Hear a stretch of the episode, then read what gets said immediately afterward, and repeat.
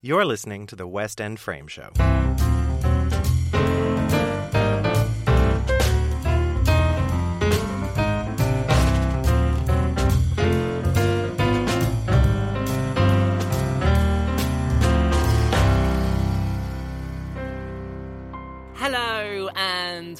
Welcome to the West End Frame Show.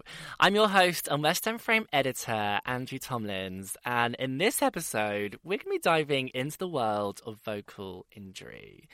I'm in the podcast booth with a very lovely returning guest. Um, you've heard him before, and he's going to be discussing something pretty personal, which he wanted to come on here and share.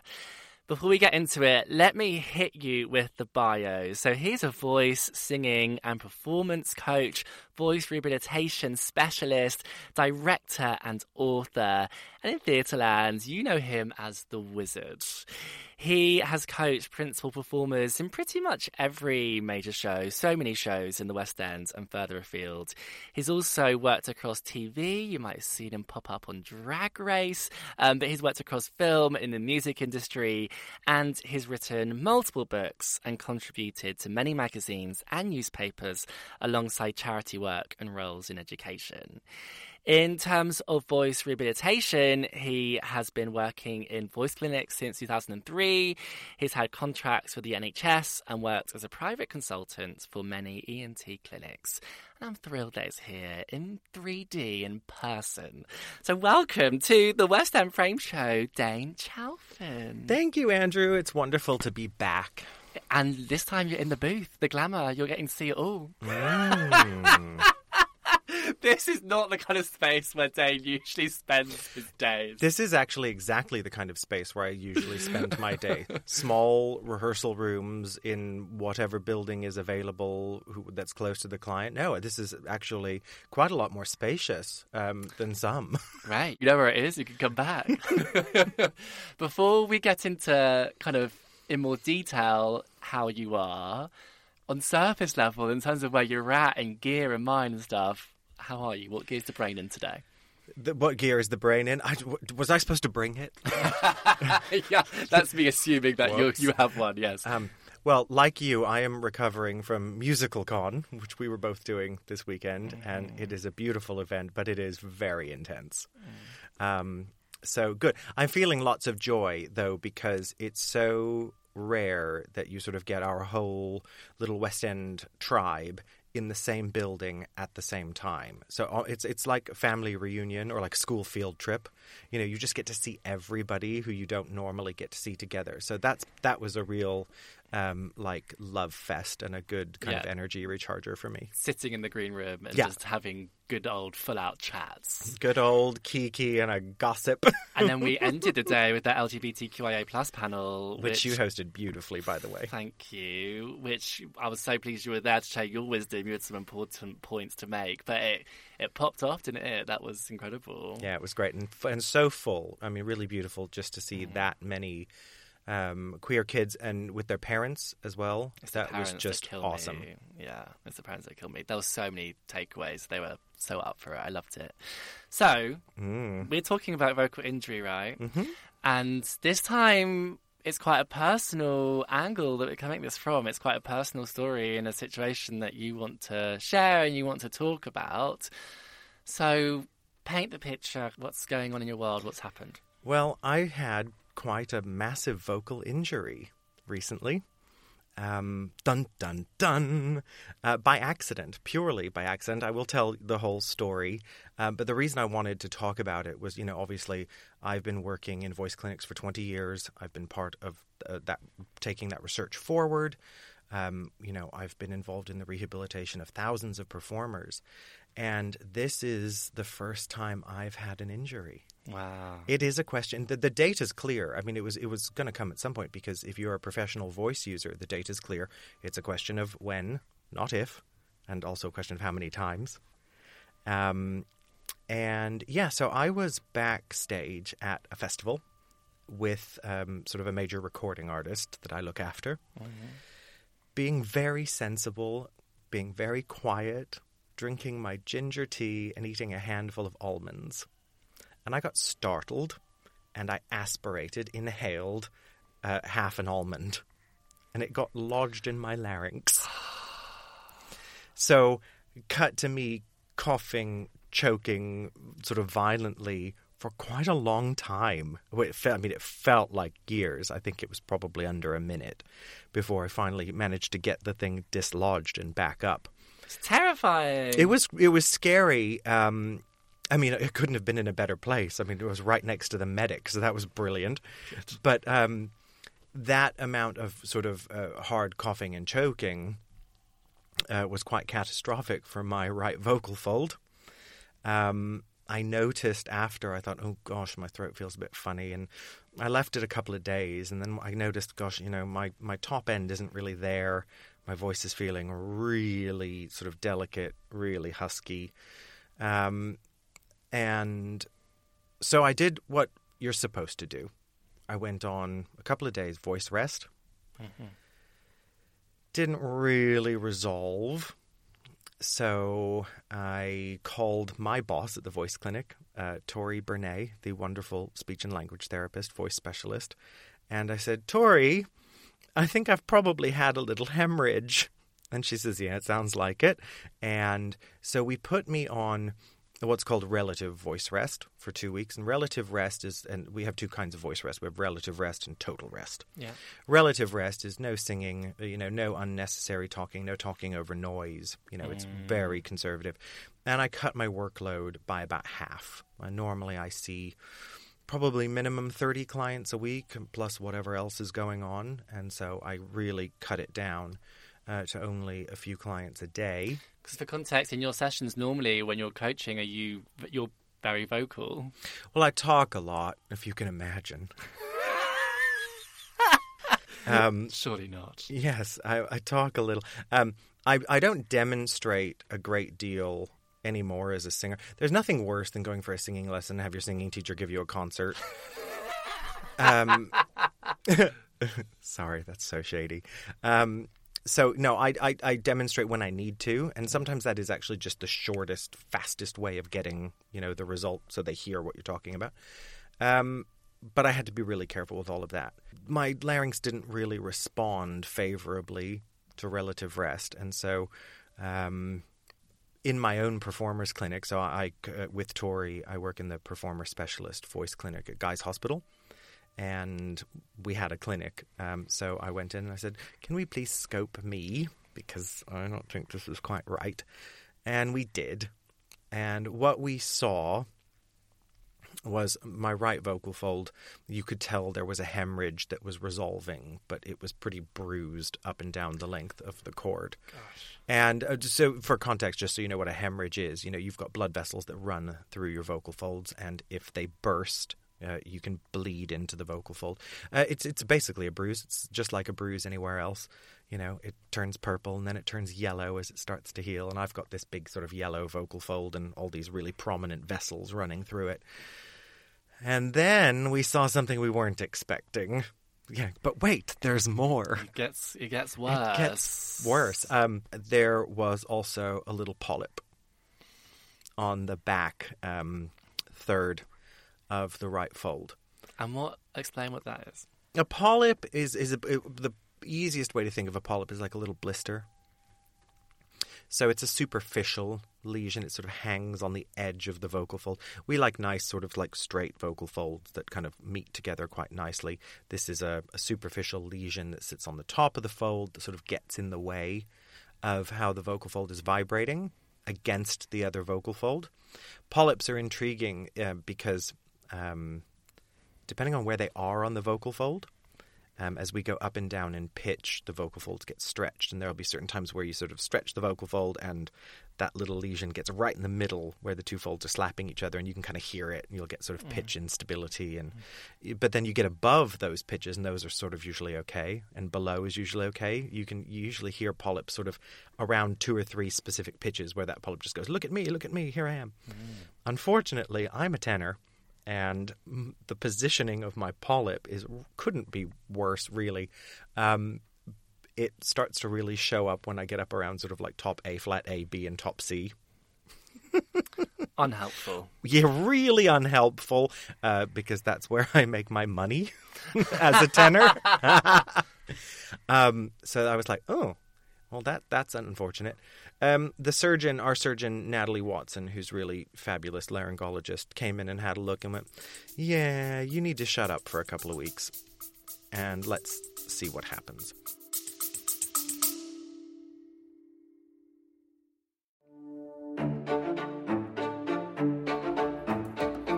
Ever flung a whodunit across the room on the grounds of incompetent sleuthing? Ian Pierce hasn't, because he's never read a whodunit in his life. He still boasts that he could solve one, though. Listen and learn as this self appointed crime guru attempts to guide a private investigator to the truth in an original murder mystery written by Tom Knight. Welcome to The Directed Detective.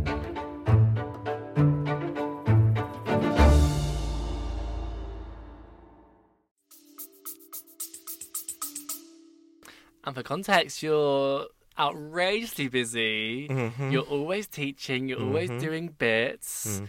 and you don't stop. I know you don't take long holidays.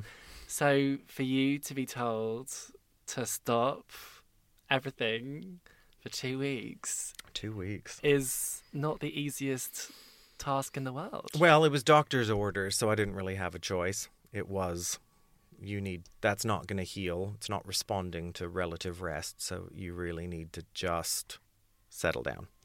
So I took 2 weeks off. Were you able to be very rational and to think this through like I need to do this, this, and Mm-hmm. this? Was there an emotional side of you? The emotional side Bubbling came later. Okay. Yeah, it, it's a great question because it's it's a the psychological side of voice injury is huge for most people. I mean, I couldn't have been in a better position. You know, I I, you know, uh, I do this for a living, Yeah. and I work in what I think is probably the best performers specialist ENT clinic in the world. It, we have incredible equipment. We have an incredible team. I have the best people around me. So there weren't any kind of great surprises about what I was going to have to do. The surprise was sort of how massive the injury was. And of course, only I could have a catastrophic vocal injury through healthy eating. Calm as a what? Yeah. I mean, what? you know, That serves you right. it serves me right. The moral of this story is just eat a cheeseburger because you're much less likely to choke on it. Uh, yeah, so I, I knew what was coming. The hard thing for me in taking the two weeks off was this is going to sound so wet. I'm so sorry, but I, I, I'm just going to say it plainly. I felt really bad about all the people I wasn't going to be able to help Mm. because that's kind of it just in my personality. It's it's part of my career. You know, I am a rehab specialist. I'm a coach. I'm a teacher. I'm all I'm I'm I help. That's what I do. It's, it's like uh, you do a lot more, but it's like your purpose. It's your day to day. It's what Yeah. you're doing. It's like if I had to cancel my full recordings a day, I'd feel like I'm letting people down. It's Yeah. uh the worst feeling that I could ever feel is is that. Yeah, and it, it's hard, and it was hard especially because the the nature of my clientele tends to fall into two categories: quite complex voice injury, or like an emergency sort of situation voice injury, unexpected accidental injury, uh, and really high level performers, and often both at the same time. So you know, jobs, recovery, careers. It sounds dramatic, but are sometimes sort of at stake, and you know, I'm a small part of keeping that whole machine going for people but it is it is a part and sometimes that part is quite important immediately. And there were people where i had to say look i'm really sorry but i'm not available. Mm, you're going to have to sort of work with other members of the team or with colleagues or whatever in the interim. And that's tricky because you build up a certain level of intimacy with your clients especially when you're going through an injury and not everybody's public about it well, we're going to talk more about that in a minute. Um, not everybody's public about it, and sometimes you're quite you're you're part of a very small number of kind of intimate teammates, and they don't often want to go to somebody else, even if that other person is really qualified and very capable. yeah, yeah. because they don't have a relationship. It's intimate, it's personal, it's Mhm. private. Yeah, there's lots of trust involved. Yeah, so the, that, there was this kind of profound feeling of letting people who are really important to me down. That was hard. Um, then the other thing that was surprising for me, because of course the emotional response to I've had an injury was, well, yeah, everybody has injuries. This is it's totally normal. It's normal when you're a vocal athlete. I use my voice eight hours a day. I just happen to have an accidental injury rather than a, you know, through some kind of abuse of voice. But um, when I had to stop working and then figure out some way to like fill my day and then not talk to anybody because it was you need two weeks total voice rest. And I, went- and I you know my daughter um, lives with me. So it was really we, we were kind of doing sign language and charades and and texting Yeah. you know to communicate yeah with each other. Yeah. so that was that was weird to not uh, I, I had so i guess just taken the fact that you know i'm a loquacious person. I use my voice all day long. All of a sudden i didn't have it. And it makes even achieving the simplest tasks if you're on total voice rest really frustrating. Like trying to go to the grocery store and like ask where something is and having to like type it in your phone and you know whoever's trying to help you is looking at you like you're insane. Or even trying to just help my daughter you know like dad wears my gray jumper? Um and having to like text back. Trying to walk the dog you know without talking to the dog. I talk to my dog constantly. I didn't realize I, my poor dog was probably really grateful of the fact that i just shut up for it. Like, you know, stop going on at me all the time.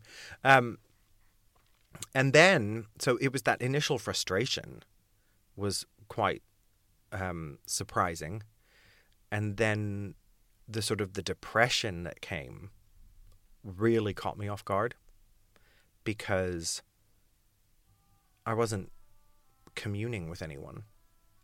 My relation, I wasn't seeing, talking to my friends. I wasn't, you know, and I'm not a big texter. Like I'm old.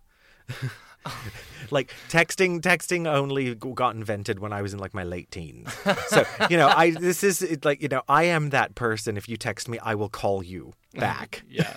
Yeah. Yeah. Yeah. It's just like my millennial sort of friends just, you know, it's like don't text him because he will ring you. Um 'cause I just it's not my preferred medium. I like I like to hear people's voices. So, yeah, feeling really kind of just isolated and lonely and if you if you ever you know don't we we don't uh, prescribe voice total voice rest very often. It's only in the cases of like really bad laryngitis or in a hemorrhage or for a few days after a surgery. But hemorrhage is the one time where you do prolonged total rest to actually just let the tissue heal because if you just keep those vocal folds slapping each other you will just burst the vessel again And at the end of those two weeks, what were they hoping to see? What's the Well, what we're hoping to see, and what I think we will, because we I've done the two weeks now. Um, I'm actually getting. hence why you're doing a podcast? Well, I'm doing a yeah. podcast today. Yes, this this was recorded after the two weeks. Um, I'm actually in my voice clinic tomorrow, running a, a clinic. So um, I'm getting a review scope tomorrow to see what the state of play is. What we're hoping to see is just a nice, uh, sort of pearly white vocal fold with no yellowing, no prominent blood vessels. That would be a healed hemorrhage. What we're intrigued about is whether or not that little polyp at the back is going to reduce in size over time. And they can. That's the nice thing about vocal fold lesions is sometimes they can actually just reduce in size if you're careful with them. Um, and even when they don't, most of them can be worked around to a certain degree, depending on where they're positioned. So we'll have to wait and see uh, whether or not I'm going to have to have that surgically removed or not. Don't know. Yeah. Um, the surgery doesn't scare me. Do you know what was really funny though? Um, Natalie, my surgeon, said, um, "Who who would you want to do the operation if we did have to do it?" And I said, "Well, you." And she goes, "I don't want to be the person who f***ed up Dane Chalfin's larynx." and, and I was like, "That's not my concern. I'm the patient in this situation." I was like, "You need to not worry about my voice and my jaw." It's like I need I need a working voice, so you know you're going to have to get over I it. I can understand where she's coming from. She makes a valid point. and did you think about how you wanted to share this? I mean, I know you were doing this and you'd have spoken to some people, but were you thinking about the stigma attached to it? Because you, I know, before me spoke, you were very honest. You know, this is very factual. Having an injury is not an implication of one's technique, etc. But did you almost did this was there kind of was there any shame lingering was there any No. thought process of oh gosh what am i going to do am i going to tell the people about this was that even a decision No, none. The first one of the first conversations I had with my team was, "Well, this is great. I've I just need to find the right medium uh, in which to share this information, because I have been flying this flag of no shame, no stigma about voice injuries, especially in the West End. You know, where there is a lot." Of shame and stigma and gossip and assumptions that, you know, if somebody has an injury, they're somehow you know, a substandard performer or their technique is bad. And, you know, that's true in certain cases. Some people do have injuries through abuse, some have it through overuse. Uh, some people do have technical uh, behaviors that are more likely to uh, cause problems to the soft tissue uh, in their vocal folds. But a lot of the injuries that we see in the clinic are just purely accidental, much like mine. So I didn't want to be quiet about it.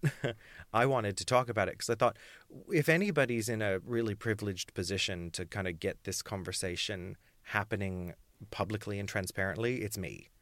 You know, I don't have anything to lose by having this conversation. I have everything to gain because I can bring the science, I can bring 20 years of clinical expertise to this discussion, and I don't have any worry about what it's going to make people think about, you know, my voice use. It was an accident. Mm-hmm. So I yeah, I'm not concerned about that at all. I really wanted to use this opportunity to get the discussion happening, especially in London, especially in the West End, where people have a tendency to be quite secretive about it. Mm-hmm. And I don't think that does anybody any favors. I think we need to talk about these things. You know, if somebody gets a frozen shoulder or somebody twists an ankle or somebody has an accident with a set piece or whatever on stage, nobody goes, oh, well, of course, they've got awful set piece and ankle technique. Yeah. You know, nobody has any shame when they, you know, break a limb.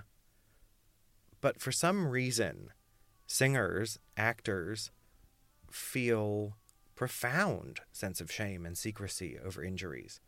And they are so common. You know, like I said before, it's a question of when, not if. If you are if you're an athlete who's sort of playing at Olympic level, you get injured. And then you rehab it and you get back on the pitch. Hmm. Look at me doing sports references, Andrew.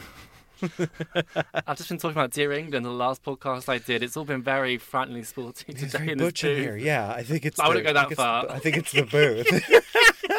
But I'm playing, but what if, you know, other people were like, oh, well, Dane doesn't know what he's talking about. Obviously, clearly, Dane, Dane this. What would you say to people, other other coaches, other people, other performers Ooh. who uh, who kind of almost use it to their advantage? Um, if any of my colleagues tried anything like that, I actually think that says a lot more about them than it does about me. Because the stigma is being reinforced. Yeah, I'm not, uh, you know, I can't imagine anybody doing that. But if they did, you know, that that's a comment on their character. It's got nothing to do with me. I wish people could see the face right now. Dane came to play. it's an interesting question. I mean, I can't imagine anybody in the voice world doing that, but you know, you never know. I mean, there are there are there are good eggs and bad eggs everywhere, I guess. Mm. I always tell everybody don't read the comments. Don't, you know, what anybody else thinks of you is none of your business. Mm. You know, what do you think of you? Mm. I think I've been a pretty um, a good contributor to my field for a really long time, and I think I had an accident. If anybody wanted to exploit that, let them. But if we speak almost more broadly, though, some people who would be saying things like that would be people who are, you know, have had that stigma or are, are part of that stigma. And there's such a thing in the West End specifically about the eight show week and Mm. who's consistent and who's got good technique. And, oh, that person would never go off. That person has st- uh, cords of steel. Um, that person really knows what they're doing, blah, blah, blah. Whereas that person, oh, yeah, they're just, they, they riff in a show, so they're reckless and they're unsafe. And there's so much kind of false sayings and thoughts and things that really stick with people, isn't there? When people, I'm, I'm just like seeing myself with this. When people who don't know the science of vocal technique try and start talking about vocal technique. I think you just have to remember that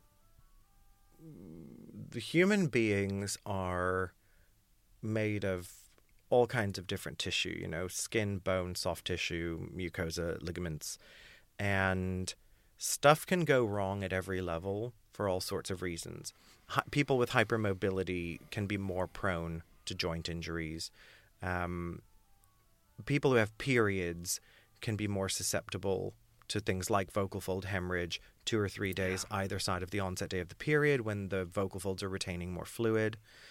Um, people can be corseted so tightly and that it affects their breathing and their support to the point where it starts to create muscular problems in their larynx. People can be wearing half the set on their head or big lopsided wigs with mic packs stuck in them or costumes that weigh, um, you know, 100 kilos. People can be on raked stages. People can be in high heels that throw off their center of gravity. People can be asked to assume very unhelpful positions physically hmm. that throw, you know, their technique a little bit, the, the efficiency of their technique a little bit one direction or the other. So nobody's bulletproof. And even the people who are, you know, technically set up, you know, really efficiently, who train very hard, still have injuries, still have accidents. It's just part of doing this job at these intensities. And we see it a lot, even on touring. I mean, people on who tour are always so exhausted. They have very little control over the environment in which they stay. There can be environmental factors, you know, mold, seasonal allergies, respiratory tract infections. There are just so many things Yeah. that can throw off the delicate balance um, at vocal fold level. And like any soft tissue, you know, you whack it hard enough the wrong way on the wrong day or in the wrong, you know, position and something can go wrong. And also stress and emotion plays a huge part and that's not woo woo, that's science. There are there are there are measurable muscular uh, changes that happen in a vocal tract and in an abdomen when people um, when people's nervous system is quite up, um, when people are repressing a lot of emotion. So, if we all just treated performers like human beings, all of that would be a given. You know, you kind of wouldn't expect your mum to be like parent of the year the day after her mum died. Yeah. But for some reason, you expect West End Wendy to, you know, go up the cherry picker and do broomography while belting top E's and F's the day after her mum died. It's like, why? That's just the, the, the lack of empathy. Well, almost to take it more extreme, I'd say somebody who's working in an office, or working from home, and is doing an admin-based role. Um, it's almost you, you can make certain allowances. You can take your day easier, not do as much that day, not do as many tasks as usual, talk to fewer people, etc. But if you're a West End performer, you don't have that option. You have to do the same show. You have to hit the same notes. Um, you have to talk to everybody, and you know do your thing. And there's fans as well to bring into the equation. There's all sorts of things, and you can't just kind of go half-ass one night. Like it's a very different thing altogether. Well, what you ought to do is call your company manager and say somebody else is going to have to go on tonight because I'm I don't have it. You know, there's a there was a great interview with one of the Broadway Elphabas um, that I really enjoyed, where she said the one of the things that I learned about um, my own body and my career through playing Elphaba, for example, was I call in when my light goes from green to yellow, not when it goes to red. She goes, if my body's having a, you know, I'm no longer on the green light. If if that yellow light is on, I go, um, that's the day I call in because then I know I'll probably be back tomorrow. If I wait until I'm on red, mm. that's going to be two or three days off. Mm. And that's smart. I mean, that is smart. And oh, and Alice Fearn, I don't just talking of another Elphaba, um, told a great story in her master class um, at MusicalCon this weekend. She said um, she was talking about vowel modification. Yes. And she said, um, I was just coming off stage, and the musical supervisor sort of grabbed me and said, I'm really sorry, but can you just sort of change that vowel to this? And she said, No, darling. And got in the lift and went to her dressing room. I never heard anything more Alice than that. but then she elaborated because she said, No, I know that that's going to make my throat work too hard. So if you want me to do eight this week, I'm going to do it like this. If you want me to sing it like that, I'm only going to be able to give you four. And it takes a, a confident performer to say that, mm. you know, to part of the creative team to say, no, I can't do that because it actually makes me feel uncomfortable, physically uncomfortable, and that's not going to be sustainable for me. Um, I think more people need to do that. Yeah, we need. Well, Alice is a great example of a person who will call things out. She, if something from equity isn't good enough, she will tweet about it. she will not take on notes that are ridiculous, etc. But there's an overwhelming feeling in this industry that you have to be grateful to be in the room. You have to do everything. Your voice isn't important. And you're almost conditioned from the moment you get into the industry to feel like that because of so many reasons and it's something that needs to be fixed or that we need to look at. Like, I just think on, you know, even look on Broadway, they have so many more rights. Their equity contracts protect them in so many more ways across the board. America, I, I can talk on this with a little bit of authority. That's where I was born. Mm-hmm. Um, although I have lived in the UK for over half my life now, I have worked in uh, around Broadway shows and Australian shows and German shows, and um, where the Americans are concerned, you know, you have to remember that society is far more litigious than ours is in England. And so medical legal cases are not uncommon. Yes. And that's an interesting one over here because I think it we're slowly having these conversations. But sometimes from my clinic's perspective, I have to act as the interpreter between the clinic and the producer. So if we've got somebody, you know, in a who's contracted in a show who sustains an injury, and our laryngologist says, mm, "Here's the advice," and the, this, the voice specialist, speech therapist says, "And here's the advice," and we as a team um, liaise with physio, and we liaise with the producers, and we say, "Look, this is the medical advice."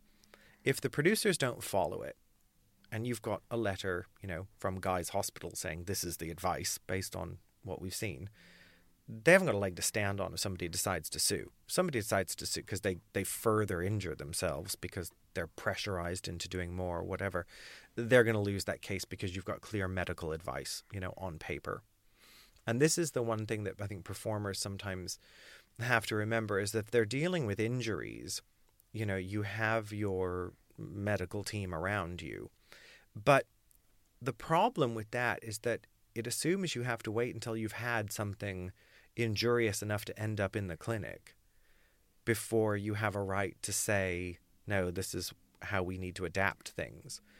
What I would like to see happen is every performer in town put their foot down and say, no, I'm sorry, that makes my throat work too hard. That makes my body feel uncomfortable.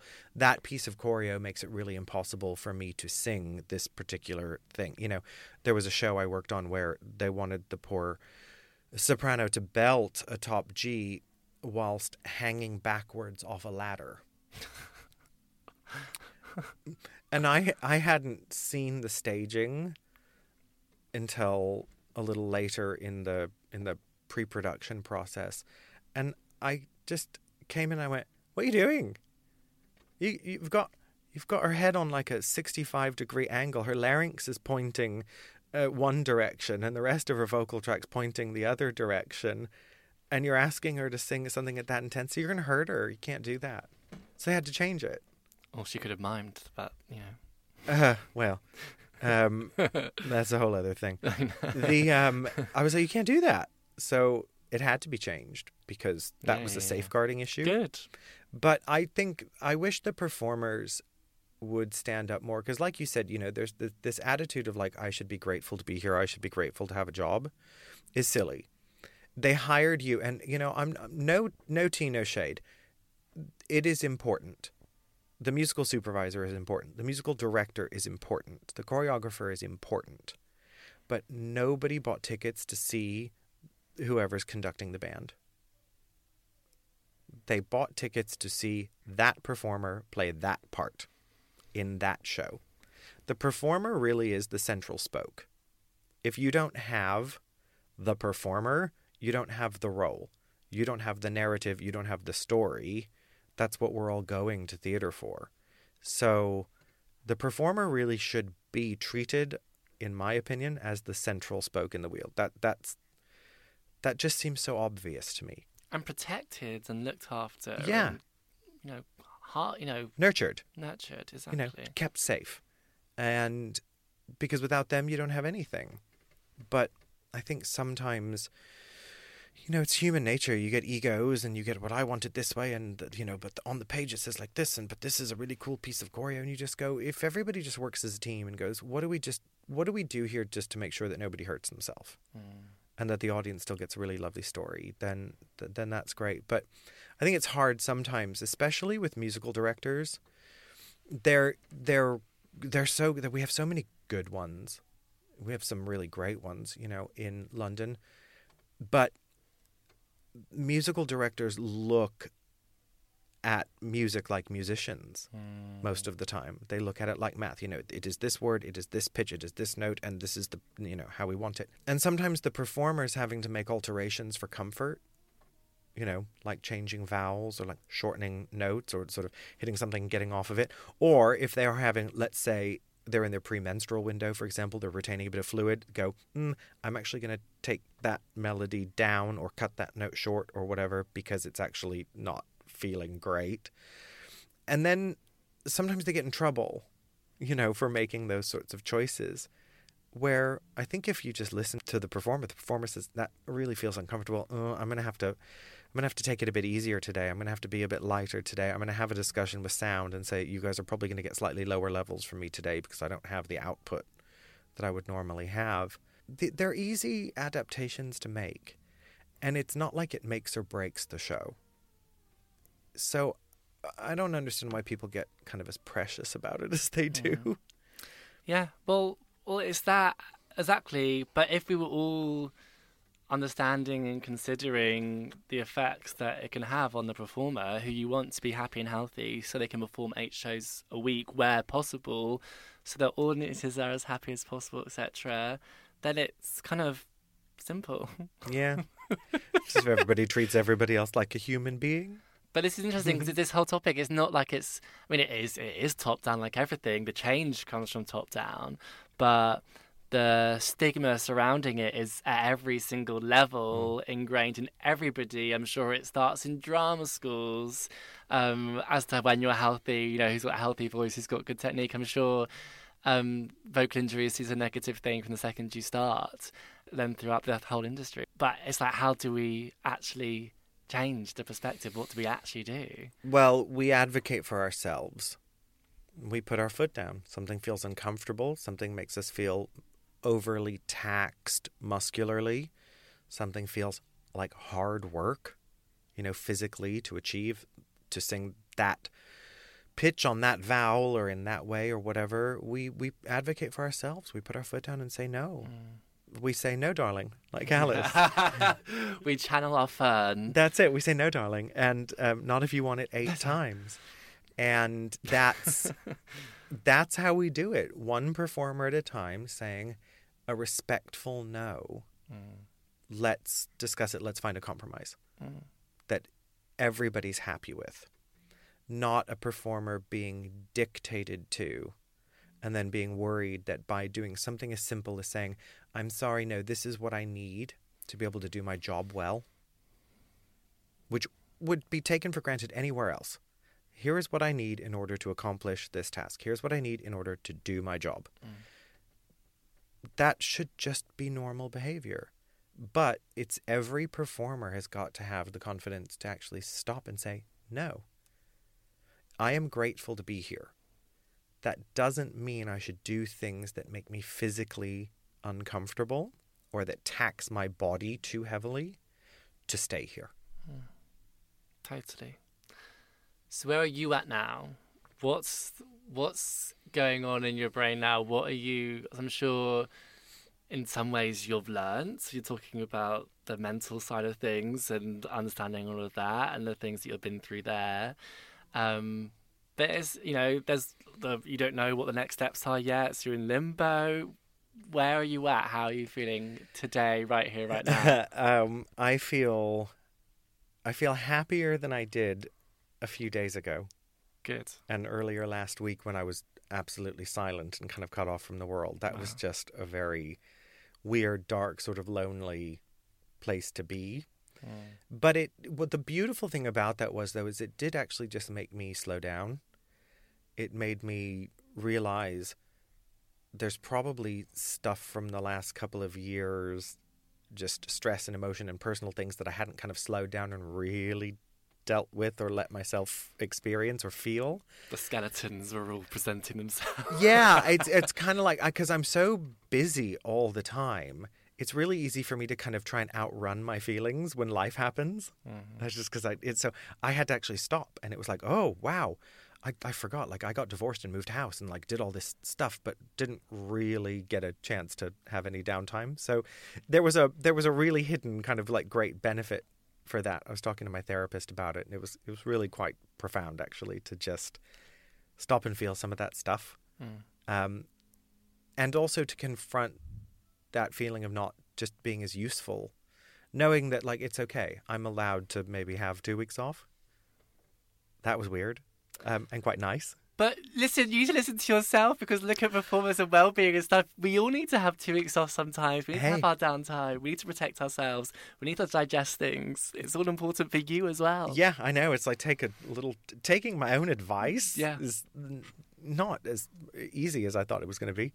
So um, tomorrow I'm back in my clinic. Tomorrow I have my review. Tomorrow we'll see. If that, I, I think, based on how my voice feels, I think the hemorrhage is probably resolved at this point. Um, I, you know, I did.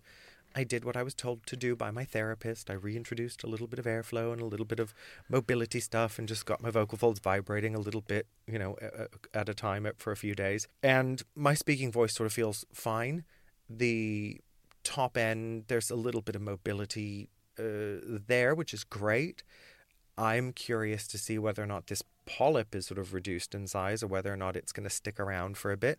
And if it does, there's a little bit of therapy um, that can be done around that. And I'm very lucky that I work next to the best voice therapist in this country, in my opinion. Um, so I have her right there, which is wonderful. So we'll we'll just wait and see. And if I have to have surgery, I'll have surgery. And I know I'll be in really good hands.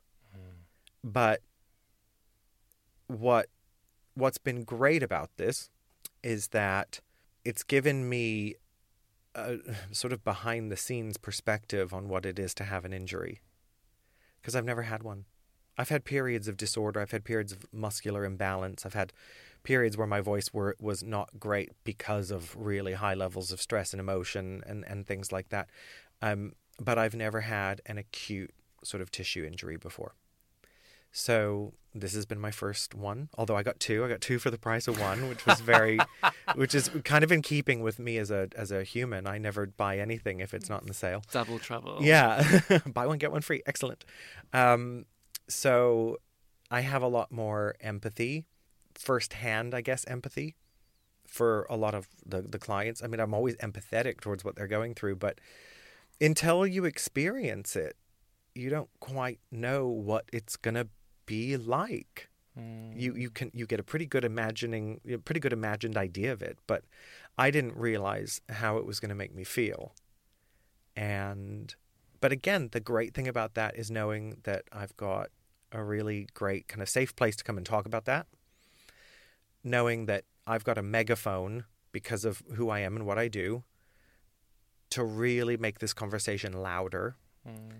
What I'd like to see happen after this episode is I'd like to see more performers who are comfortable with sharing their own stories of injury to share them. I, I the performers who do it I think are really brave and often get responses that they're not expecting, really positive responses. I think the more especially high profile performers who kind of come out as it were and say, you know, hey, yeah, it's happened to me too. And look at everything I've done since. Hmm. And and here's what I did to get better. And here's what I'm doing now. Shows younger performers who or maybe earlier career performers or people in training that there's nothing to be ashamed of. It's not scary. What you have to do is ar- if you arm yourself with information and science, um, it's nothing to be afraid of. There's always a way through. We can always get better. We can always make the changes we need to make to try and prevent it from happening again or more frequently. And yeah, I really hope that people start talking about it. I, I hope that I can be sort of some sort of catalyst for that. That's what I hope. Yeah, yeah, yeah. Because the more we are honest with each other, and the more we empathize with each other, mm. and the more we share our stories about being human, you know, and being human is messy. Whether you are a, a barrister or a cyclist or a West End performer, being human is messy. It's life is messy, and we're all kind of just chugging along through it as best we can together. And I think the more we share authentic stories about those sort of trials and tribulations, the better we all feel. Yeah. Yeah. Well, I hugely appreciate you coming in and sharing it in this warm space, um, in this podcast booth.